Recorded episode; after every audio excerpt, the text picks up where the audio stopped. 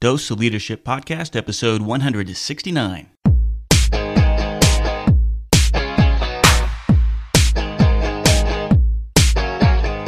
Welcome to another episode of the Dose of Leadership Podcast, the show that brings you inspiring and educational interviews with today's most relevant and motivating leaders. Each episode is dedicated to highlight real life leadership and influence experts who dedicate their lives to the pursuit of the truth, common sense, and courageous leadership. And now, here's your host, Richard Rierson. Hey, hey, welcome to the show. Richard Rierson here. Thank you so much for tuning into the show. Thank you so much for uh, all your support, and please make sure you're telling your friends, your family, your coworkers about the show. We continue to grow by leaps and bounds. We are consistently a top 25 business podcast on iTunes, and I couldn't do it without your support. If you could, if you haven't done so, please go to iTunes, subscribe, rate, and review this show. It does so much to the visibility of this of this show. There's new podcasts coming out every day, and we're continuing to stay out in front you know, I want to keep it front and center. And so, with your help, we can continue to do that. Please subscribe, rate, and review. It means so much to me. I'm going to do some brand new friends to the show, partnering with 99 Designs. You know, they've helped me so much with my branding of the business that, you know, branding is the face of your business. You can make a great impression with creative professional designs from 99 Designs. I love what they do there. Visit 99designs.com slash leadership and get a Power Pack upgrade absolutely free. I'm absolutely thrilled to have Dani Shapiro on the show today. She's the best-selling author of the memoirs Devotion and Slow Motion and five novels, including Black and White and Family History. Her work has appeared in The New Yorker, Granta, Tin House, One Story, Elle, the New York Times Book Review, the op-ed pages of the New York Times, the Los Angeles Times, and has been broadcast on This American Life. Dani was recently Oprah Winfrey's guest on Super Soul Sunday and was chosen by Arianna Huffington to speak at the New York City Thrive Conference she is taught in the writing programs at Columbia, NYU, the New, the New School, and Wesleyan University. She is co founder of the Sirenland Writers Conference in Positano, Italy, a contributing editor at Travel and Leisure. She lives with her family in Litchfield County, Connecticut, and her latest book, Still Writing The Perils and Pleasures of a Creative Life. Dani, what a thrill. Thank you for coming on Dose of Leadership. Oh, thank you for having me. It's great to be with you. You know, we were talking a little bit before the recording started, and, and some people you go to Dose of Leadership or you Google it and you think it's all about, oh, you know, business leadership and and how to become a better leader and, and, they, they think it in the kind of stereotypical sense but i you know a big theme about this show and what has happened in fact i had two interviews this morning and this same theme comes up and it certainly happened with me in my life and that uh, um, great leadership great leaders great entrepreneurship anything creative in life demands uh, a sort of uh, groundness and self-centeredness and, and a, a complete knowing of yourself. I think that's kind of what the theme is happening in this show. Your book, mm-hmm. Devotion, has completely, it's one of the most uh, impactful books in my personal life that I've read in a very long time. Um, there's so many things I want to talk to you about, but first of all, tell us a little bit more about you, a quick background, and how you got to get to uh, write devotion. And there's so much I want to ask about, but first let's talk about devotion. Sure, sure. Um, well, I was raised in uh, in New Jersey in um, a religious home, um, an observant Jewish home, um, in a very complicated way because my father was observant and he was from uh, a very religious family, and my mother was not. And when they, she was Jewish, but they, she was not religious. And when they married, she agreed to raise whatever children they had in my father's belief system, and that was me. I was an, I was their only child, and um, that that made for a very complex, uh, very rich, but also confusing childhood.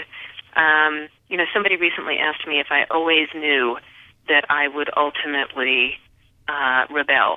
You know, whether if I always knew that I would end up uh, not living um, the life that I was raised in. And it was such an interesting question because the truth was, yes, I always knew. I really, on some level, even as a little kid, I knew that it wasn't, that it didn't sort of resonate with me. Um, and another thing that people ask me a lot is, did you always know you wanted to be a writer? And it's easy to reverse engineer that and say, sure.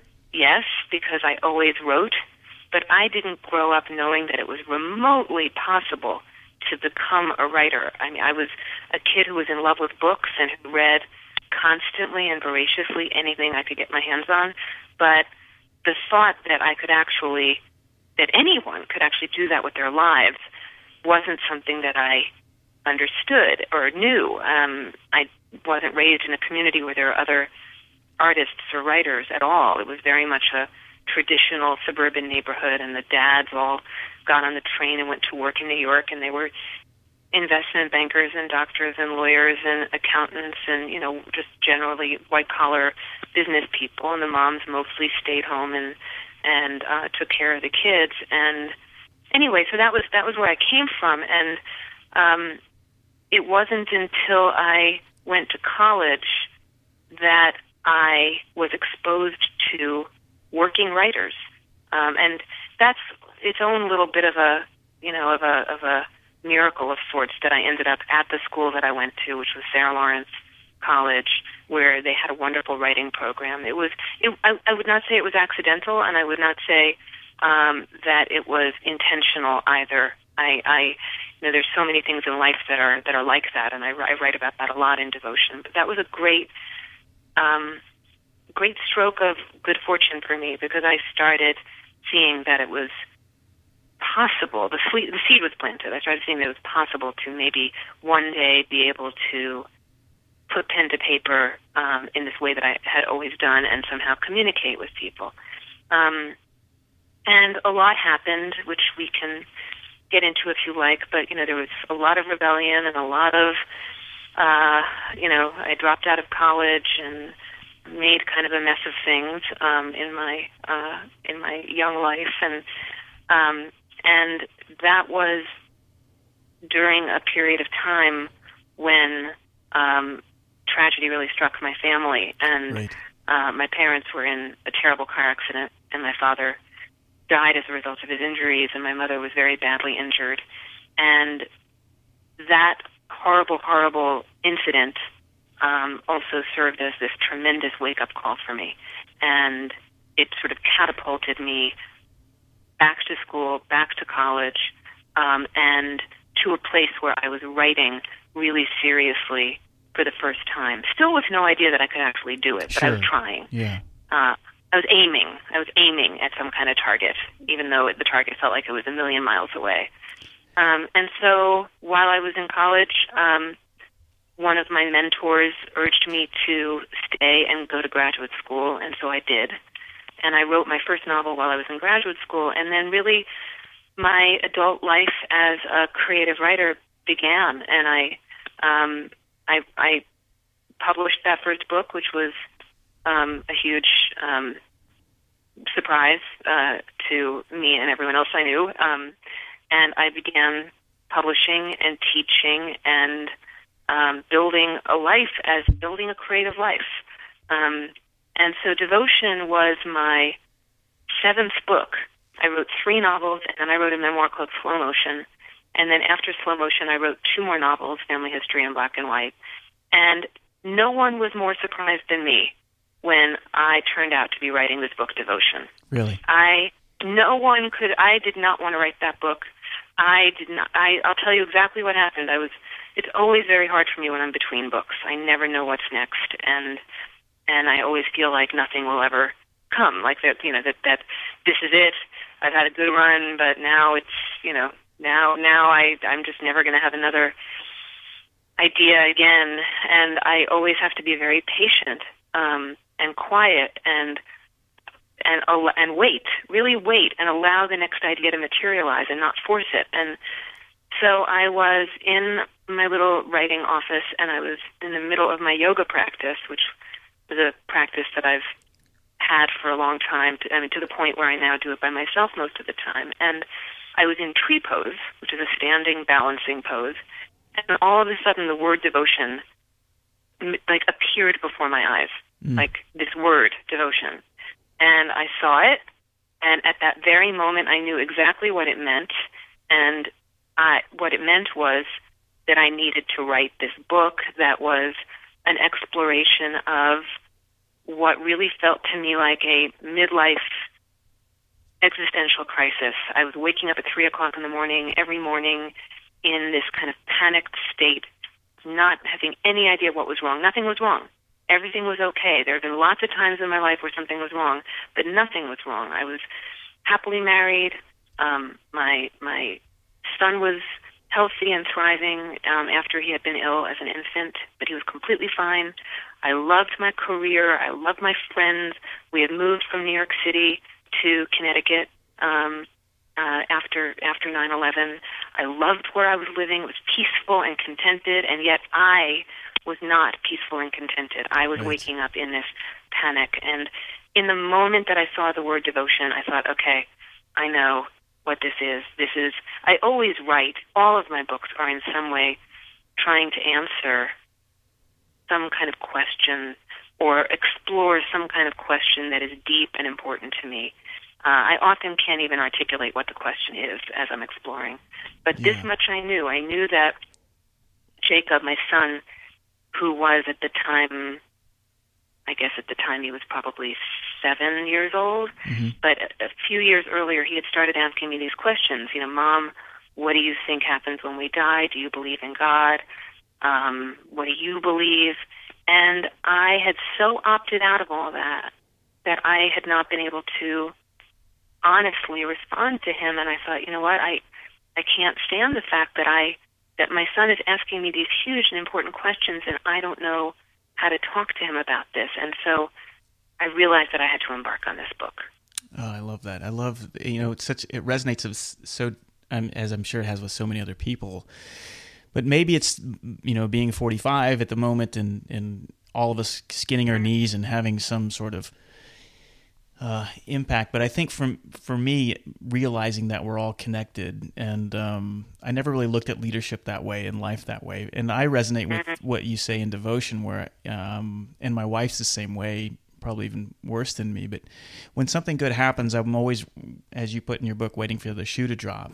And mm-hmm. even even when things are good, even when things are good, um, there's a, still an inner voice that says it's too good to be true. Um, then the whole idea of faith and God comes into play. I see bad things happening. It doesn't make any sense. And like an outsider looking in, I see people, this seems to be working so well for them. I have too many questions. It doesn't make any sense. And it just becomes so overwhelming. And I think that's why yeah. the book resonated with me. Uh, is any of that, what I just said, making sense? It's making perfect sense. And, and one of the ways in which I think the, the probably the most profound way in which writing devotion and publishing devotion and bringing it into the world really changed my life is that while I was writing it, I was feeling a lot of what you're describing. I was feeling like, well, I'm feeling this way, but I don't know if anybody else feels that way. I don't know if that that guy over there feels that way. He seems to really have his his act together, and I don't know whether you know that that that lady over there. I mean, wow. I mean, she has it. Everything is great. I mean, why can't you know like why can't I just relax into this good time in my life and without this feeling of this, you know, this backbeat of, but it's not going to last, it's not going to last, it's not going to last. I mean, of course it's not going to last, nothing lasts. But like not being able to just sink into it. And so I started writing this book, and it started, as you know, it, it it's written in these small, kind of like almost puzzle-like pieces. And as I was writing it, I thought, why is it coming out this way? This is this is terrible. No one is going to want to read this book because it's it feels like it's so idiosyncratic and it's so utterly specific to me and my experience that no one is going to identify with it. It's a little bit about my Jewish background. It's a little bit about my yoga practice, a little bit about being a daughter, a little bit about being a mother, a little bit about being a wife, a little bit about moving from the country, to, you know, city city to the country, a little bit about being a writer, a little bit, you know, like and, and like who's going to relate to this? Who's? It's too specific. But there was nothing I could do. I had to write it. I had right. to. I was completely compelled to. And then, and I really thought I might be writing, making a big mistake, but mm-hmm. and writing a book that no one would want to read. And and then and then the book came out and almost immediately I started receiving all of these letters and all of these invitations to speak at places. And what the letters said to the letter, every single one of them contained somewhere within it the sentence, You've told my story. Right. First of all.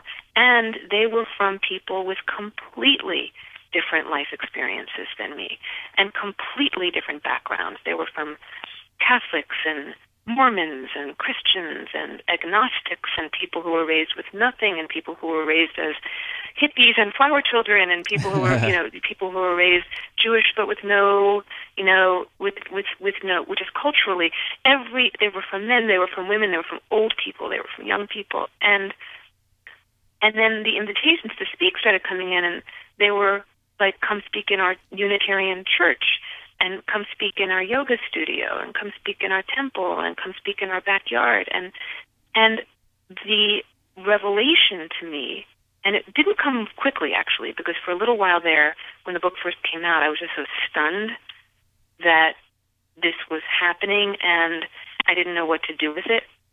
Um, but you know the book was first published in 2010 and so we're talking about four years now or three and a half four years and the feeling that I now have that was so life altering was inside we are all the same. Right. Inside this yearning and this feeling of yearning to connect, but feeling like an outsider, feeling like your nose is pressed to the glass, feeling like other people somehow know, know how to do this life thing and you don't know how to do it. Those kinds of feelings are universal feelings. They are what it means to be human. That's right. And living and have a heartbeat. You know, that is the overriding theme. that That is probably the biggest lesson I've had going on almost 200 interviews with the show in two years worth. And I've talked to, you know, probably the most prominent, well known is Steve Forbes. But even Steve Forbes said pretty much that same thing that he deals with fear, uncertainty, doubts, limiting beliefs, even to this mm-hmm. day. And I think that, in a lot of ways, was eye opening for me or refreshing for me mm-hmm. um, because that means, hey, I don't have it.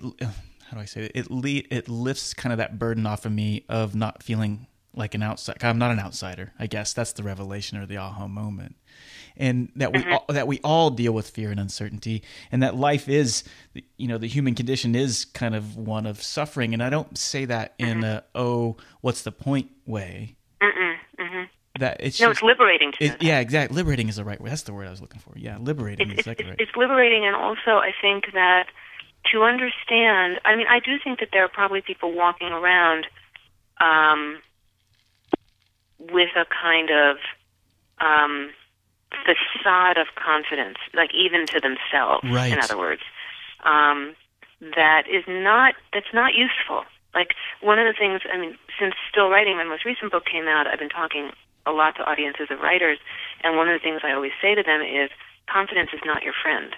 Courage is your friend. Oh, I love that. Con- yeah. You know, confidence is like, like just it's it's false. It's not real. It's not, and it and it doesn't. For artists, it's it's particularly um, uh, counterproductive because an artist is attempting to communicate something, and if you're confident about what you're communicating, you're not going to be communicating it um, because you have to feel like there's, you know, in in in writing in literature, the best work appears effortless. It appears that it must have been effortless to write it, but the most effortless appearing work has required the most effort um, to, you know, to, to sort of hone it and chisel it on the part of the of the, of the writer. And um, you know, I've been talking about this with friends of mine who uh, are fam- like really famous, like household name kind of people, and every one of them, you know, and I'll say, so like when you when you wake up in the morning brushing your teeth, do you look in the mirror and say to yourself, hey, I'm so and so, you know, like right. I'm I'm I'm a big deal. The world thinks I'm a big deal. Well, no, I mean that's like they all they laugh.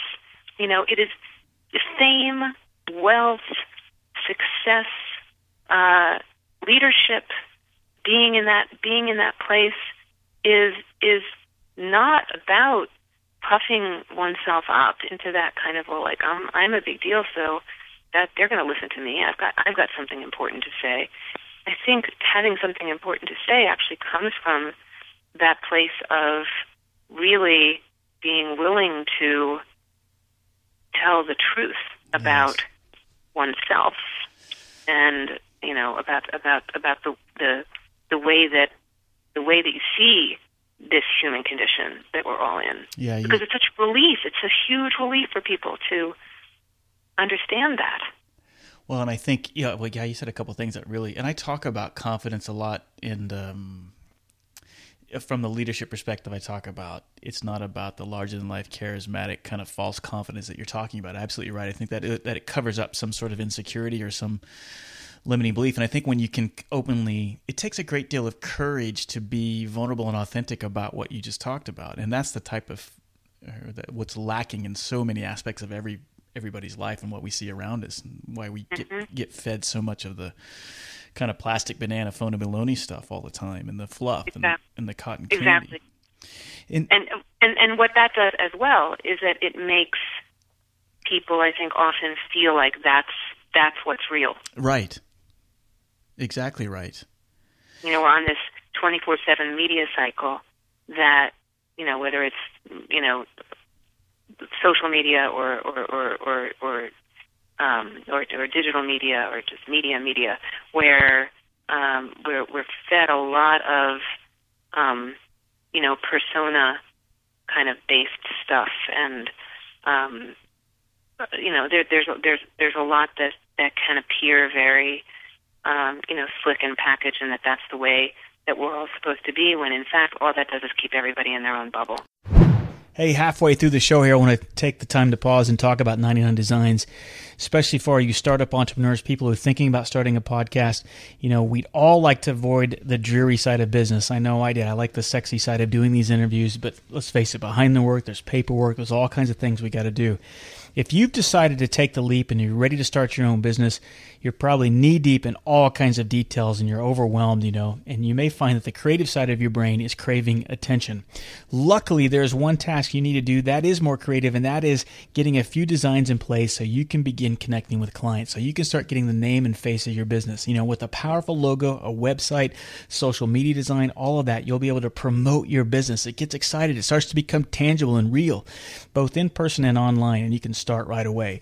At 99 Designs, a leader in the graphic design space, you can get anything designed in just a week for a startup friendly price. I can tell you this is great, especially when you're in a bootstrap budget. 99 Designs can help you build your client base before you even open your doors. I've used 99 Designs and I love the personal experience and the and the, the, the flexibility of working with them. What if you could start your next design project today and have dozens of designs to choose from in just seven days? Well, you can. Visit 99designs.com slash leadership and get a $99 power pack of services absolutely free.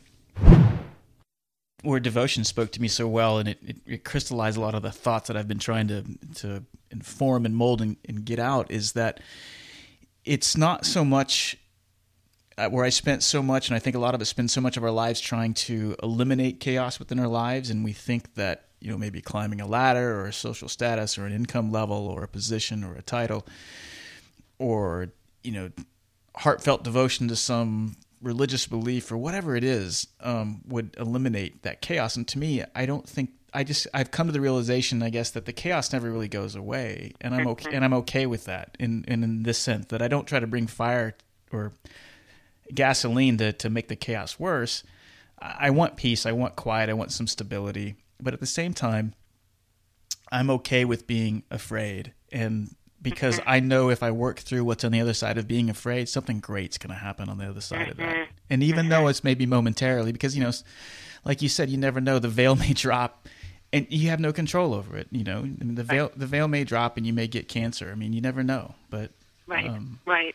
it doesn't do no, any, that it doesn't yeah, do any good that, to just sit there. The, the the the when I began devotion, one of the things that I knew, I didn't know very much at all, but one of the things that I knew was that I didn't want to change my life in the sense of in the sense that I didn't want to.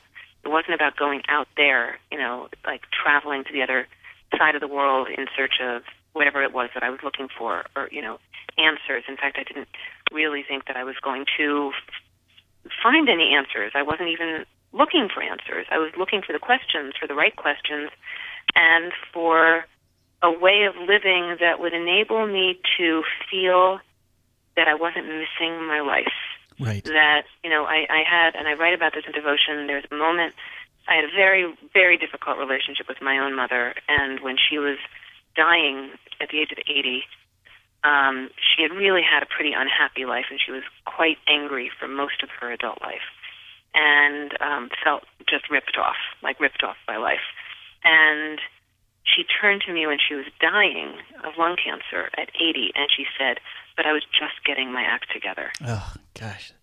and it just killed me. You know, like I, the thing that I knew, you know, we can have role models that are positive role models, and we can have role models that are negative role models in the sense of like, I don't want that to be me. You know, that's a role model, Exactly. right? Yep. That's someone, you know, that, that- I don't want to emulate that. I want, I want to live in a way that will will ensure that I, if I'm fortunate enough to be alive at that at that age, do not feel that way. Yeah. Um, and and so in writing devotion, there was p- part of it was how do I do that? How do I do that within my life as a very busy um, writer, professor, uh, mother, wife, friend, um, family member, community member.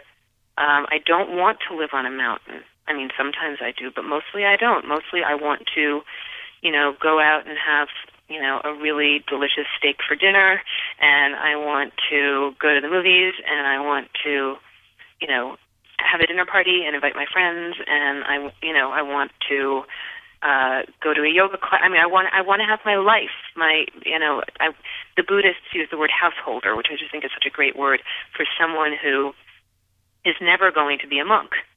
Um, Right. You know, and so that question of I'm not I can't get rid of the chaos. I mean, I just yesterday I cleaned my office. I got rid of my big computer sitting on my desk so that I wouldn't have two computers and I could just work completely off my laptop and I got rid of it. My husband took it away and got rid of all the wires and all the extra stuff and I have a clean desktop right now that I'm looking at right now as I'm speaking to you.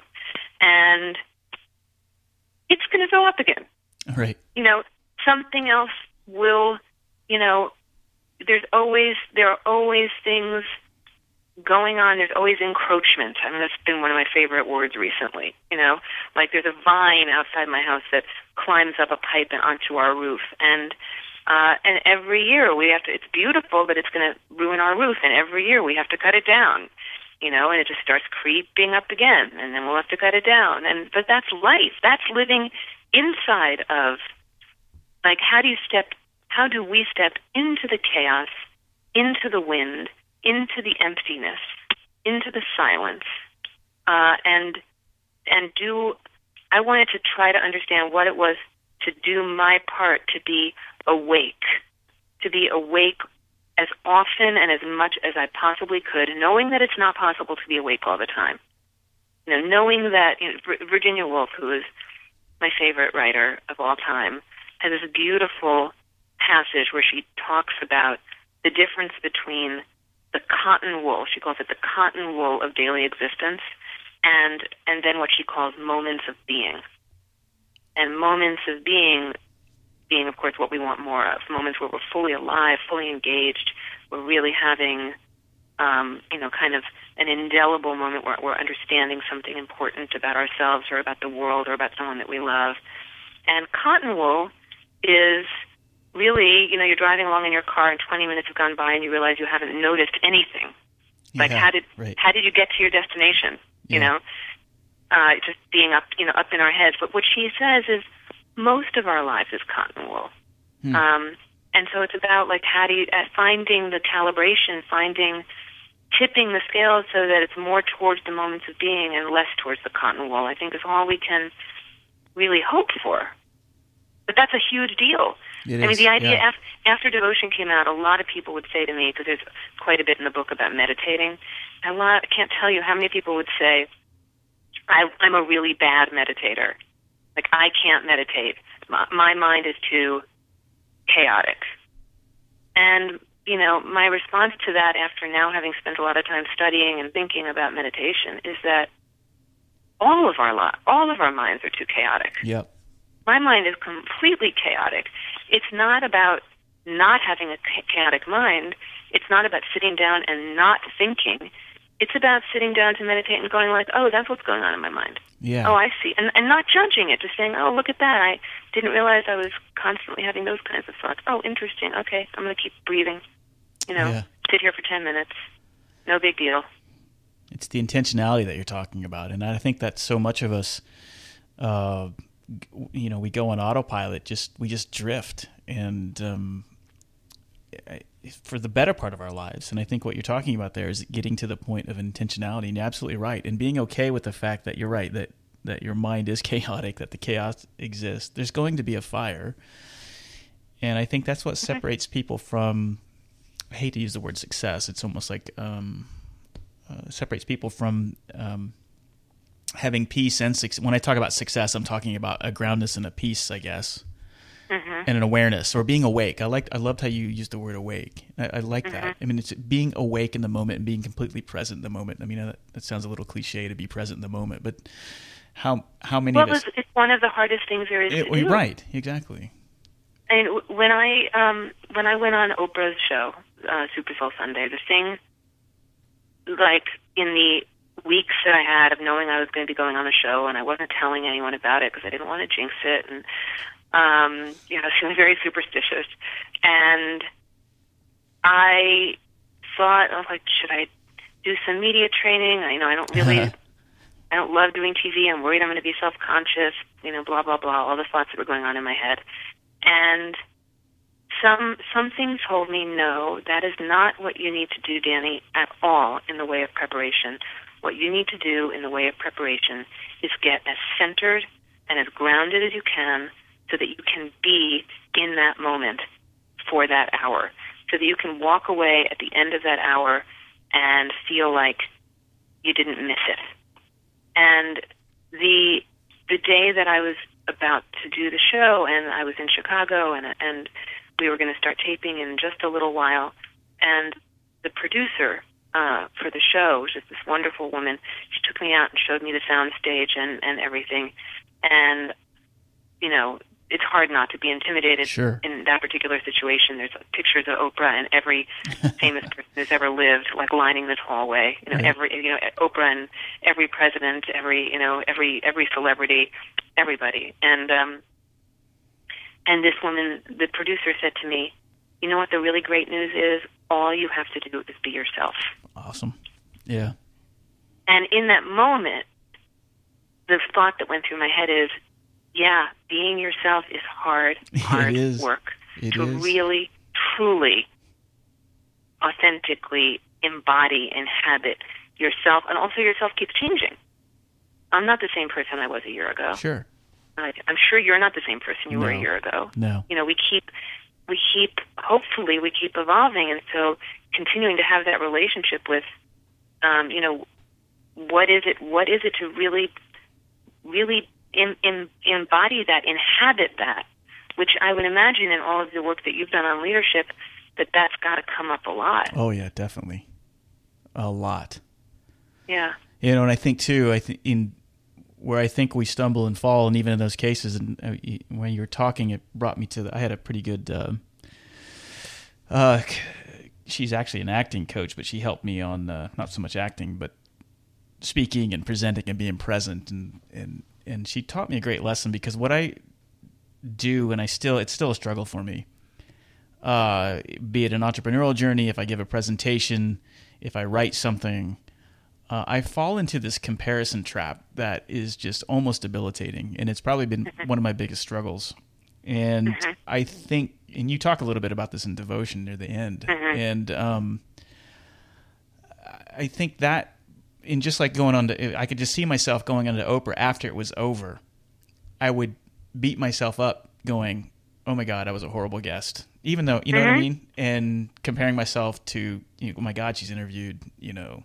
Mm-hmm. Deepak Chopra and all wha- whatever you know, mm-hmm. and uh, and that just drives me crazy. I don't. It, it, it is which I think is yeah. I mean, I think that that that that also, you know, that passage in devotion that you're referring to is one that a lot of people have brought up to me, which makes me think that it's kind of like epidemic. yeah This, you know, this this of course, you know, this comparison thing. Like, um, and when I write about it in devotion, it actually came the the revelation for me came out of having been at a meditation retreat. And I took myself on a, on a retreat for three days. It was mostly silent, um, but there was quite a bit of teaching with some really wonderful teachers. And the thing in the three days of silence that I saw again and again and again was that the the endless stream of chatter in my head would keep on landing on something that had to do with comparing myself. Right. Either comparing myself negatively and feeling really lousy about it, or comparing myself positively and feeling kind of all puffed up about that, or like that whatever it was was this kind of constant, constant drone of like, how am I doing? How am I doing? How am I doing? And I was horrified. I mm-hmm. had no idea. I mean, that's why meditation is so brilliant. And I had no idea that I was doing that. I didn't know that I spent that much of my like my subconscious, subterranean mental chatter being on comparison. And the, the great thing about knowing that is then you can catch yourself in the act. Yeah. That's all.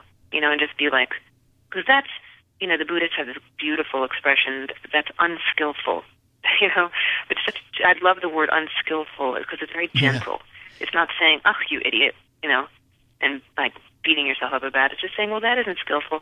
I can learn to be more skillful about that." Like, yeah, there is absolutely it, yeah. no value in comparing myself, and yet we all, you know, we all do it. And the really interesting thing is that there is never an there's never a, a an end point if someone is caught up in the in the comparison uh, that vicious cycle of comparison because there's always always something more. I mean, does anyone ever feel like they have enough no. money, enough success, enough fame, enough beauty, enough you name it? And um, you know, I have um, my one, a literary agent of mine once said to me when I was really early on, as my first book was coming out, and she was a big, powerful agent who had a lot of big, powerful writers, and she said to me, "I have someone who's number four on the bestseller list, and they're obsessed with numbers three, two, and one." Oh my gosh, yeah. And you know, and at the time I thought, oh my God, that would never be me. That's horrible. you know, if you're number four, you should be satisfied being number four. But right. it's again, we're talking about human nature. It's human nature to, if you're going to compare, there's always, there's always somebody who's going to, in your mind, have more cookies than you do. Yep. You know, I think that, and what uh, really kind of speaks to what I've I write and I speak about and talk about on the show is is so what do you do? And because you could I could see some people looking at it, and I know a lot of people like this. I've even been there myself, where you like, okay, so the human condition is this, and if you look at it for what it is, it can be very bleak. However, and there's always fear and uncertainty. Okay, and say you've bought into that. Yep, I'm always going to be afraid of uncertainty, and if I work through it, something great will happen. But that, to me, I think is the secret sauce, if there is a secret sauce. But the, at least a huge part of it is to actually start doing something and and being fully pre- like you talked about being fully present. Uh, I know when you talked about on on uh, Super Soul Sunday, you know the the moments of grace of. My favorite part of that interview was when you talked about um, kind of the chaos of getting ready for breakfast in the morning or or the morning routine, and you know, and everybody's cranky and the dogs barking and all that stuff. Mm-hmm. And you caught yourself in that moment, and you said, Some, Yes. "Someday I'm going to miss this." Yes.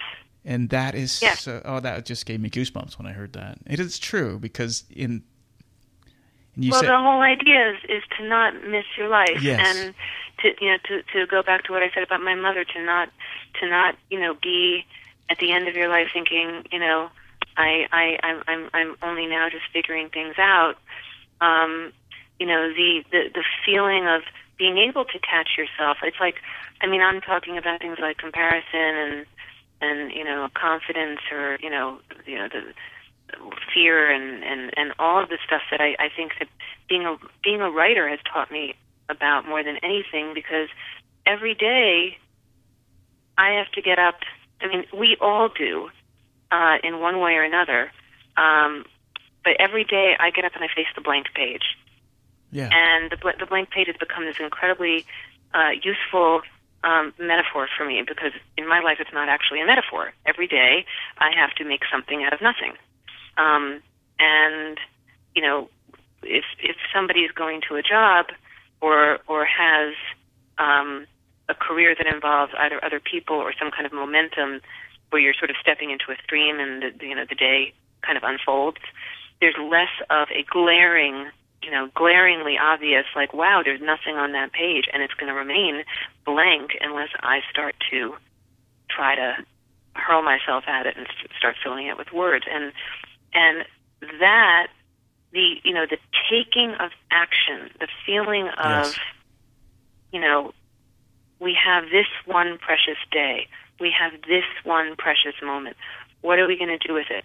Um, you know the okay, so I'm you know courage isn't the absence of fear. Courage is feeling the fear and doing it anyway Exactly. it's it's it's so much about you know the the the, the, t- the taking of the step whatever the step is and however small the step it doesn't have to be a leap it's it's it's i really believe that it's about action and i think you know if i were to sum up you know what i wanted to try to understand or think about in writing devotion it was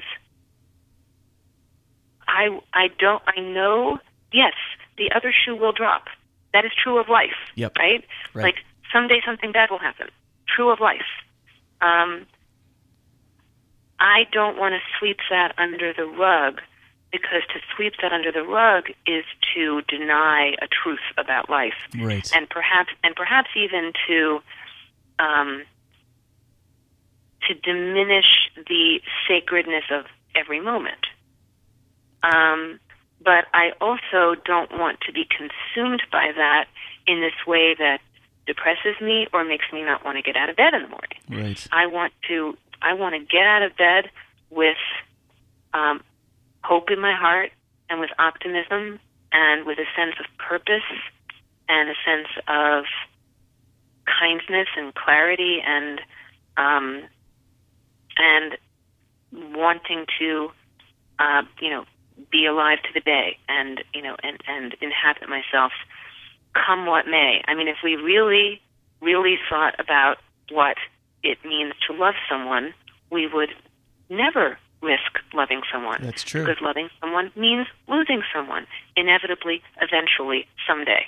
That's right. You know, so so to me, none of this is depressing or um, or it's or pessimistic. It's the opposite of the opposite, complete opposite of that. It's the feeling of, you know, I want to face into the, into all of it, into you know, into the you know the beauty and you know and and the beauty of the chaos. You know, it reminds me of. I used to be a big fan of George Carlin, and uh, Mm. I think go back and think when he, he had a little dog, Tippy, and he talks about Tippy, and he goes, "Think about how crazy this is. Uh, You're when and you go into this transaction when you buy this little puppy, you know you're buying a personal tragedy. You are buying a personal tragedy, Mm-hmm. Right. But you wouldn't have it any other way. You know what I mean? Right. And I- Right. it's exactly Right. Yeah. I love that. Yeah. Yeah. Um, I mean, you wouldn't have you wouldn't have children. You That's wouldn't. right. Uh, but puppy, no puppy in particular, because yeah, it's it's uh, uh, that's so true. And, it's, and I thought that was just thought of an interesting look at it. And it's so true, and it's exactly what we're talking about here, you know. And it's like, it's the the moments of joy and and everything you do with the seven to ten years of having that dog, you know, is worth. You know what I mean? And you're gonna lose Mm. Yeah. it. I mean, but that's Yeah. that's that's how you got to look at life in general, you know. Because to your point, if we if we obsess over it and we stare out the window and we don't do anything, um, we're robbing ourselves of of the the richness and the because you're right it's going to happen. Something bad's going to happen. You don't know when. Um, Right, and it's and it's not a it's not a matter of um, it's it's it's it's a kind of counterintuitive or paradoxical idea, but it's not a matter of um, pushing that thought aside. It's a matter of holding that thought lightly. yes.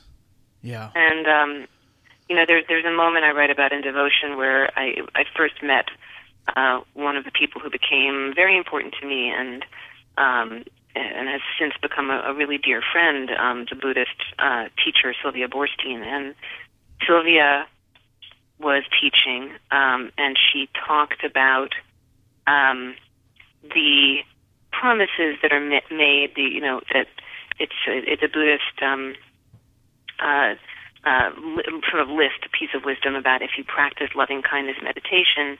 Uh, here are some of the things that uh, that may happen in your life that will be that will be blessings, and there are all sorts of things. You'll sleep peacefully.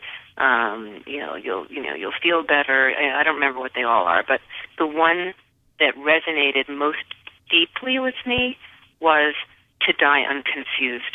Oh yeah, isn't that great? And you know, and I think that goes back to you know what I said about my mother and the way that the, the way that she was really genuinely confused at the end of her life um, about where she had gone wrong.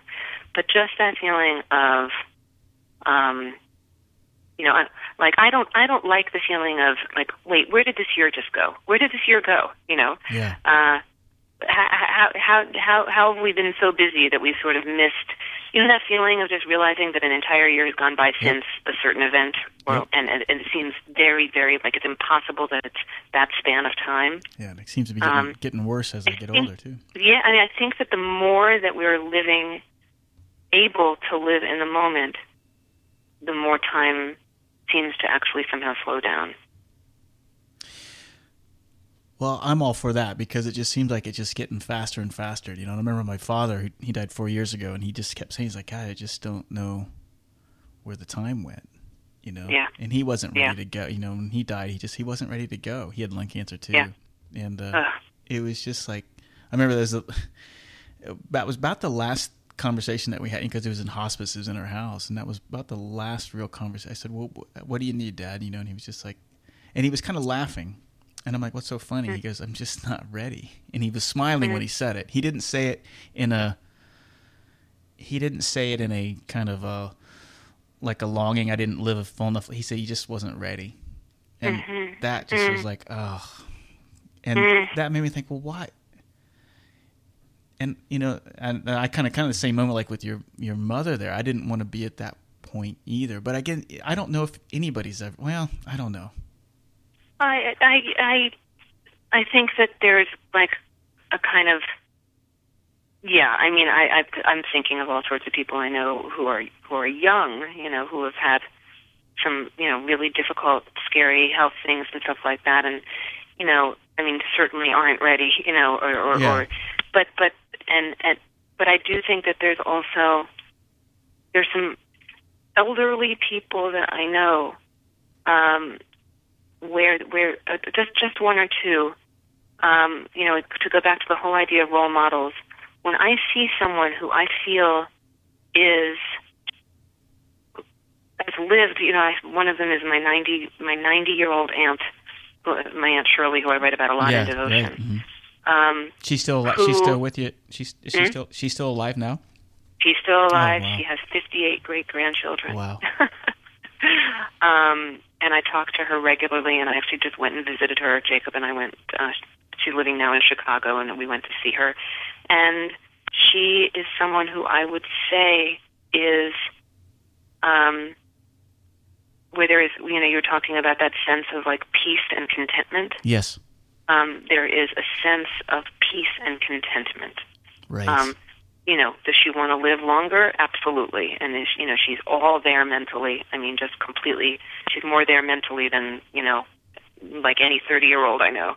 Um, but there's there's just I think uh, like staying in that place of curiosity and aliveness and um, I don't know the the the, the further I move into my own life and in in midlife you know there, there was this quote from jung that was one of the things that propelled me uh into uh the journey that you know that that that became the book devotion where um jung carl jung wrote um thoroughly unprepared Yeah. we take we take the step into the afternoon of life Yeah. and you know, I think the part of that that really, and by the way, you know, Jung defines midlife as 35 and up. So Right. it's, you know, it's a big chunk of life there. And the but the phrase there that really, really haunted me and that you know stopped me and made me think was thoroughly unprepared. You know, and and I think to go back to the whole idea of leadership, you know, being what does being prepared mean? You know, what does being unprepared mean? I think you know, being prepared has a lot to do with being present. Well, yeah, because even as take to take Jung's um, thought even further, he talks about you can't live. Uh, I'm paraphrasing, but I, I think it, you can't live in the how did it go? The you can't live you can't, afternoon's you can't, life. You can't live um, the the afternoon of life according to the rules right. of life's morning. Right. He said. Yeah, Um, because what was true in the morning is not true. will now, be little little use at evening. Um, no, no. What, what was true in the morning will be little use in the afternoon, and by evening will have become a lie. Yeah, exactly. And that's like mind blowing. Where you think, okay, wait a minute. I spent the first part of my life developing all these tools and all these skills. And I'm talking about like you know emotional skills, psychological skills, you know these these ways of getting through life. And wait a minute, you mean I have to develop a whole new set? I have to add to this set, or some Right. of these aren't even going to be like useful to me anymore. The way I did things at 25 isn't useful to me at 45. Oh no, you know. But I actually think that that's I think that's awesome. I think that that's great. I do too. Yeah, I agree. Um, yeah, and, and and a hard thing is when, you know, when when when somebody sort of sticks with, well, wait a minute, this is the way I've always done things, so I'm gonna I'm gonna I'm gonna hold on to that. But then, then I go back to your aunt Shirley though, because if you you look at what I mean, you, you get that great um, part of the book where she's looking out the back at that tree that's been there, you know, and she's been in that same place in the same house, and and you look at all the pictures of the relatives and this this lineage and how everybody seems to be connected with all of that. I mean. And, I, and I'm not taking anything away from Shirley. I mean, I, lo- I mean, t- I look at that and I look at a great sense of comfort when I look at that. No, I, I I know exactly what you're saying, but like here's here's something that happened uh, after this is you know in the way that sort of life goes on after after a book is finished. Um, so my son Jacob um, was bar mitzvahed. Um, he's now he's now 15, so two years ago, uh, j- just about exactly two years ago, and because of everything that I learned and everything that all the people that I met who became really part of my life while I was writing devotion, um, I created and and made happen his bar mitzvah in a very um, unorthodox way, shall we say? Right. Um, the rabbis were female. It was held in a um, congregational church near my home. Um, r- readings were given by friends who were Buddhists, a friend who had just been ordained as um, an Episcopal priest. Um, the, the service itself was very traditional in the sense that Jacob read all the Hebrew and read from the Torah and did all that. But and but it was, you know, to give you an example, at the end of the service, Jacob played the ukulele and I played the piano, and ev- the entire congregation sang Leonard Cohen's "Broken Hallelujah." so, and there wasn't a dry eye in the house. It was Right. really an it was an incredibly beautiful service, and probably the happiest day of my life. Even though that makes me sound like a total dork, but it was because everything that I had worked for, everything that I had thought about in terms of building a spiritual life, came to fruition on that day. And my aunt Shirley was invited. Um, she was 88 years old at the time and living in Chicago. And we love each other a lot, and I think in many ways she really wanted to come, but it was outside of her comfort zone Oh, as an yeah. Orthodox Jew Right. to come to a church. She probably never set foot in a church in her life. To have female rabbis, female rabbis in the way that she, um, you know, observes are, you know, not recognized at all. Women don't read from the Torah. Uh, you're not supposed to play musical instruments on the Sabbath. I could go on. I mean, the list was endless about, you know, ways in which this would not be something she'd be comfortable with. And finally, I called. I real. I had that realization because I selfishly wanted her there because I love her and Jacob loves her and I wanted her there.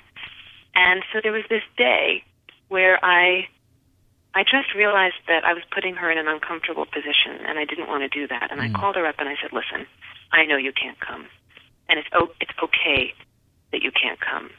Jacob and I will come visit you, and we will bring pictures. Um, and I have another question for you. The rabbis have been asking for. Um, so Jacob was wearing. Um, he was bar mitzvahed in my father's tallis, you know, Right. the, the ceremonial shawl Right. the prayer shawl that had been my father's. And my father was a big guy, and Jacob was a, was a little guy two years ago. And the, so the the shawl was enormous on him. And the rabbis had said, "Do you have any?" Um, there are these ornamental clips called tallis clips. Do you have any? And I said, No, my father never had any.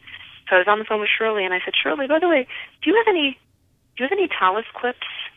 Uh, do know? any-" And and there was this pause on the other end of the phone, and she said, Just today, I was cleaning out a desk, and in the desk there was a box, and in the box there were two sets of tallis clips, Hmm. and they must have been your grandfather's.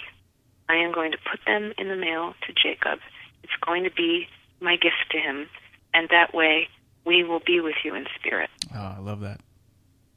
And Jacob was, bar mitzvahed in his grandfather's tallis with his great grandfather's tallis clips. And then just about a month ago, he and I went and visited Shirley and fulfilled that promise I had made to her. And we brought his bar mitzvah album, and she sat side by side with me on her couch in Chicago and looked at every single picture of the female rabbis and of Jacob playing the ukulele and of everything that went on at that service, and she was beaming with pride. Hmm. So it wasn't, I mean, talk about someone open-minded. No, she she wasn't comfortable in participating in something that was not in alignment with her beliefs, but she was completely capable of loving me and loving Jacob and sharing our joy and recognizing how meaningful it was to us. And so that's what I mean by like someone at that point in life having the kind of she was pointing at pictures and saying, "So who's that one?" And oh, look, isn't that beautiful? And oh, I see how. I mean, it was so Oh, that's awesome. rich and meaningful. Oh, that's great. I love that story. Yeah, I love your Aunt Shirley too. yeah, she's pretty great. I love I love sharing her with the world as much as I can. Yeah. Oh gosh, Dani, what a great conversation! This is the longest one I've had on Dose of Leadership. I don't know if that means anything to you, but it's, just Wow. so. so um, Well, I've loved every minute of it. I loved, I love, you know, I really love talking about this stuff that, you know, this is the stuff that matters. I think. I so mean, yeah, I, I, think, so appreciate it. yeah, and I think that you know, and again, this book really has it. it um, it has impacted me in a, in a lot of more than you know, and um, it's uh, it just kind of caught me by surprise because I'm so, you know, it's when you again you talk about leadership, you talk about, um, and I guess where I was two years ago when I started this project, it was more about the hey, you know, learn in it. It's less, and I've been a huge proponent of being less about charisma. It's more about being calm and and confident. I use the word confident, consistent, and courageous. But what is really coming forth of all of this, and and it's just weird how all this is my third interview today, and at the two of the morning we talked about the same topic. It is about this kind of um, each of us are, are human. You know, we're longing for some sort of significance, some purpose. Um, and it is all about open heartedness, and at the at the end of the day, leadership is all about love, and that's what I talk about a lot, and uh, and, and that's what I want people to I love understand. that. And it, Yeah. it, it is an act of uh, the heart and the head. It is all about love, and it's not about hitting people over the head with wiffle ball bats to get things done. and um, Right. and I don't know, and plus other things too. I mean, the relationship you had with your mother was almost textbook what my wife and her mother went through, and she just she died a a bitter, angry woman, and it was just so so sad. And um, Yeah. And I know we don't want want to live that way. Gosh, I love you. I love what you do. I love your work. I'm going to read the rest of your stuff, and I'm so Oh, glad to, good. to come across. Thank you, Richard. This was a total pleasure. I hope we get to talk again. Uh, Definitely. How can people get in touch with you? How can uh, give a quick? I'll have links to this in Sure. the post. But Um, well, there's you? my my website, which is www.danishapiro.com, and that's D A N I S H A P I R O dot com, and then on Twitter, which I am on, um, it's it's at Dani J Shapiro. Awesome. I'll have links to all this. People, you got to go buy Devotion, everything. You got a bunch of other stuff, but uh, I'm going to read all your other stuff too. But I'll have Cool. Thanks so much. All right, hang on the line. We'll talk for a minute after we stop the recording. But guys, thanks for coming on the show. Thank you. Richard invites you to become a part of the Dose of Leadership community. Visit doseofleadership.com and sign up to receive his free Common Sense Leadership ebook, a guide that highlights how all of us can learn to become calm, confident, consistent, and courageous in all aspects of our lives. Richard is also available as a speaker for your next event. Richard specializes in practical leadership and change management. He has a philosophy of inspiring everyone to think and act like a leader, which is based on timeless natural principles and common sense.